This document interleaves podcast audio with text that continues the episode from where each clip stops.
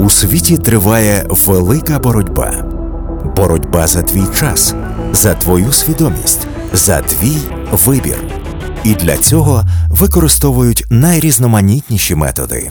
Як не дати проникнути у свою голову, не піддаватись на маніпуляції та не вестись на фейки? Найкращі фахівці з різних галузей допоможуть тобі застосувати критичне мислення у найскладніших ситуаціях у проекті Формула правди. Поради, лайфхаки та нові інструменти для того, щоб вільно почуватися в інформаційному суспільстві.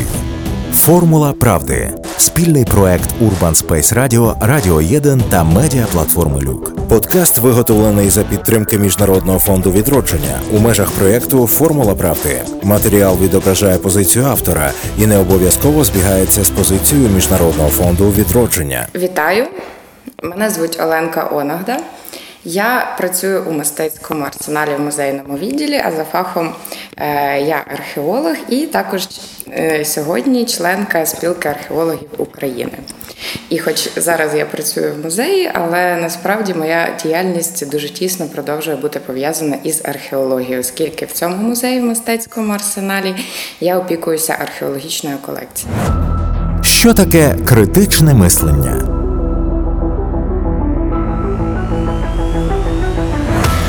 Критичне мислення це зараз такий доволі популярний термін, ем, який ми зустрічаємо доволі часто на різних е, освітніх, е, культурних майданчиках, і е, чуємо це слово ну насправді не аж так рідко.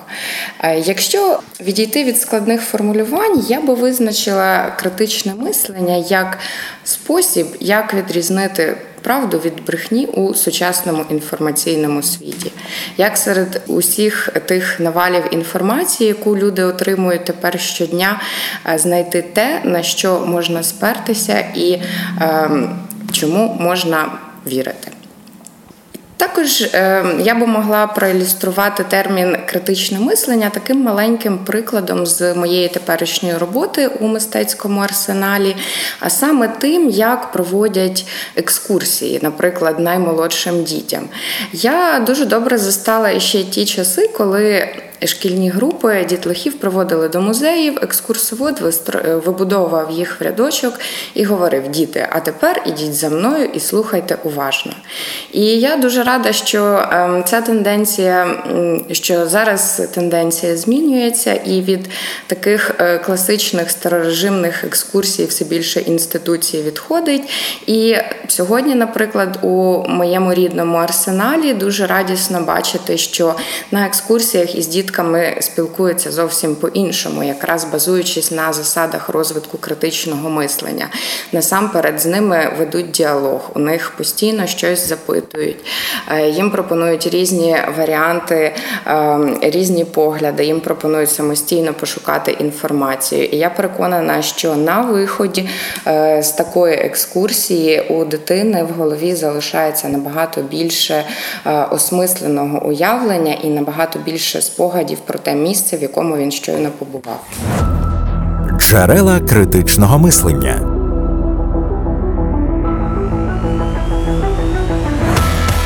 І з якими джерелами інформації працюють археологи?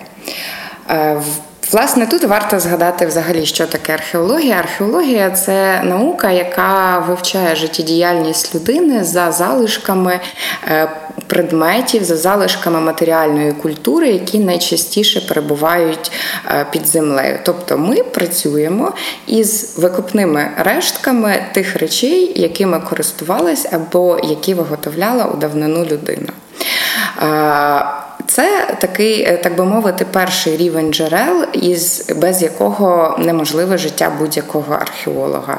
І тут я би знову ж хотіла звернутися до такого чудового прикладу: от що таке, е, яким джерелом є колекція археологічних знахідок з території мистецького арсеналу. Е, до того, як на цю територію прийшли археологи, науковцям було вкрай мало відомо про історію цієї ділянки, що, що колись колись тут було. І ми мали короткі відомості про те, що на цій території у давнину перебував жіночий Вознесенський монастир. Але про цей жіночий монастир наразі відомо буквально кілька згадок у писемних джерелах. Натомість саме завдяки розкопкам ми відкрили абсолютно неймовірну фантастичну колекцію насамперед глиняних виробів, дуже різного різного посуду, а також інших предметів, які е, показали нам, що виявляється тут е, квітло життя у давнину перед тим, як був збудований арсенал. Ми дізналися е, дуже багато про побут оцих черниць. Ну і також дуже цікаво продовжувати досліджувати цю тему і працювати, от власне, із цим комплексом, який перебував просто через дорогу від одного із найдавніших чоловічих чоловічих монастирів Києво-Печерської лаври. Принципи та методи роботи з інформацією. Які принципи роботи археологів у їхньому під час подальшого опрацювання отих джерел, які ми знаходимо? Принципи тут є універсальними. Е, можна згадувати знову ж таки сухі терміни про ем, системний науковий аналіз, е, про інші методи і засади роботи науковців, але я би все це спростила до того, що головний принцип роботи археолога це е, дійсно така наукова верифікація е, це е, прагнення опрацьовувати ці джерела в об'єктивний спосіб. Наприклад, ем, якщо хтось знаходить якийсь фрагмент стародавнього горщика, то з одного боку науковцеві може захотітися вжити метафор, описати якось поетично цю знахідку, але насправді існують певні наукові засади, яким чином ми працюємо із цим горщиком, як саме ми маємо його описати, щоб інший науковець від найвіддаленішого куточка України е, також зміг використати цю інформацію. Ну і головне е, і не менш важливий принцип. Це науковий сумнів. Е, кожен археолог, як і будь-який науковець, завжди мусить сумніватися, завжди мусить перевіряти свою інформацію, консультуватися з колегами, е, дивитися, як працюють е, інші археологи. Фейки.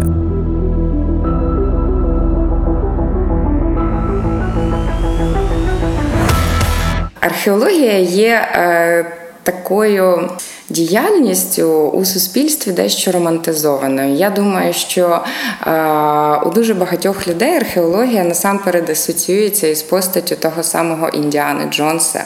І археологія завжди в суспільстві була чимось таким цікавим, сповнених, сповненим е, якихось секретних історій, неймовірних відкриттів, пошуків от якоїсь пригоди. І саме е, здається, оце бажання бажання пригоди, бажання знайти щось е, фантастичне, нове, неймовірне, якраз і доволі часто раніше провокувало е, створення фейків.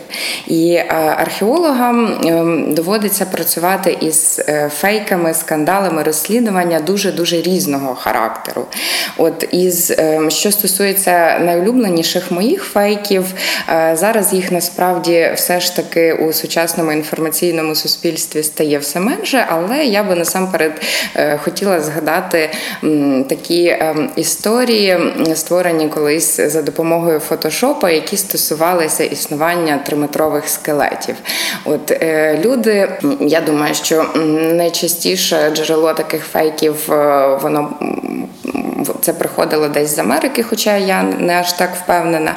Але історія про триметрові скелети вона доволі повторювана, вона доволі часто подається із отакими сфальсифікованими зображеннями, де масштабований величезний скелет показується, а біля нього сидить е, зменшена людина.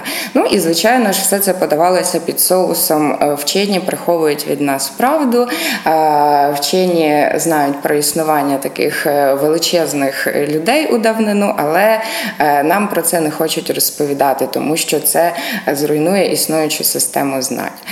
Ось, але таких милих фейків, які насправді доволі легко спростовувати, як я вже говорила, зараз стає все менше. Ем, іншим напрямом фейків я би ем, до інших е, до іншої частини фейків я би віднесла таку е, антинаукову міфотворчість. І тут один із також, в принципі, доволі, відомих і цікавих мотивів це е, питання того, чи були трипільці українцями. Воно теж існує вже дуже давно. Вже про це багато, багато є розповідей, багато тлумачень, багато наукових доповідей, але все одно, оскільки оскільки предмети трипільської культури вони такі теж е, вони дуже красиві, вони не схожі ні на що. Мені здається, от, от ця краса і загадковість трипільської культури вона все одно повертає людей до того прагнення, е, прагнення повірити в те, що от якщо існувала якась така е, неймовірна культура, дуже багата у давні часи на території України, то вона не могла бути не пов'язаною із майбутнім формуванням формуванням е, українського етносу. Е, Сподіваюся, що цей міф він все-таки успішно. Відживе і і найближчим часом помре, хоча побачимо, скільки часу на це буде і потрібно. Ось і е, щодо скандалів, тут е, згадаю також цікаву, уже свіжішу історію, е, пов'язану із тим, як. Е, по-різному можуть працювати е, дослідники, які все-таки верифікують свою інформацію, які перевіряють свої дані у середовищі е, також дослідників. І е, є люди, яким хочеться займатися наукою, але вони насправді професійно до неї не причетні і потрапляючи в якийсь момент в якусь таку цікаву хвилю, їм починає здаватися, що дійсно от існує якась змова вчених, до якої їх не допускають, а їхнє бачення ніхто не хоче чути, і воно ніби має право на існування. Е, це була довга передмова, але насправді я би хотіла згадати дуже конкретний кейс, е, пов'язаний із е, так званою обсерваторією у Безводівці, яку місцеві активісти доволі активно намагаються досліджувати.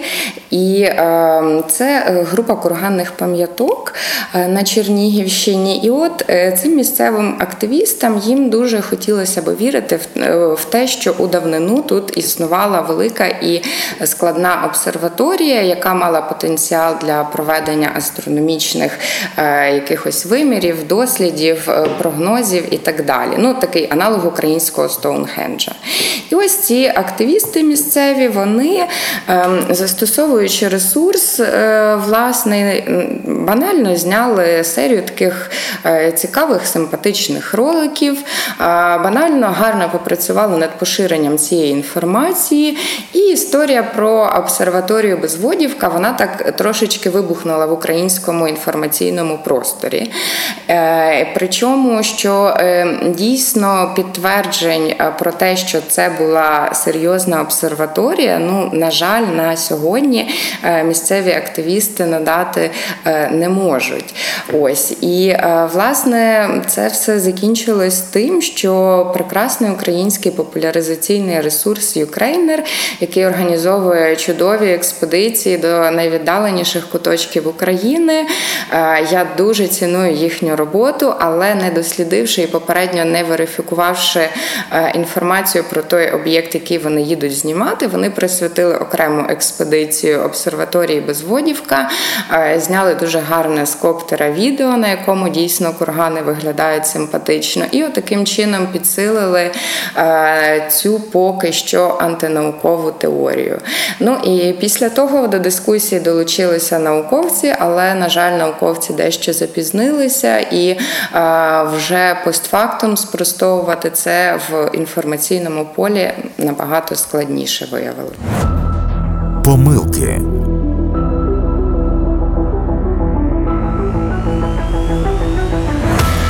Найрозповсюдженіші помилки у роботи з інформацією також можна розділити на дві умовні частини. Перша стосується тією, як е, працюють зі своїми джерелами археологи як науковці.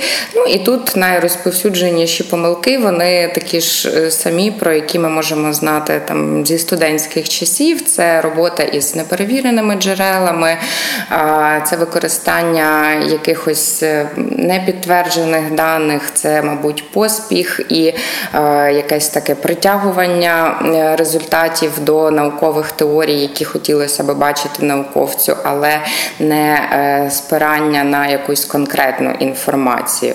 І е, це та частина, так би мовити, внутрішніх помилок у роботі із із інформацією, яку я хотіла би згадати.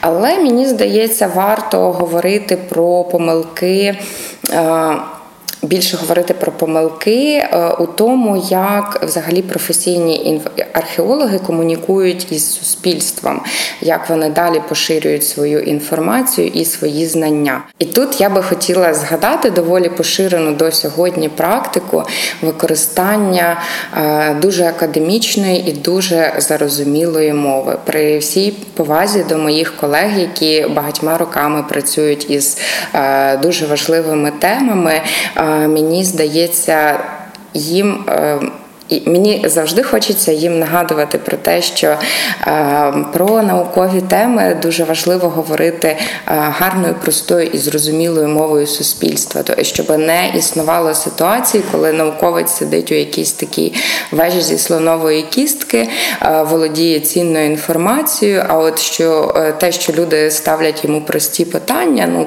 це вже не його рук справа, це хтось інший має прийти і популяризувати. От це для мене найголовніша помилка, і мені здається, що доки ми, науковці, не почнемо чіткіше і зрозуміліше говорити із суспільством, ситуація не зміниться на нашу користь. Лайфхаки.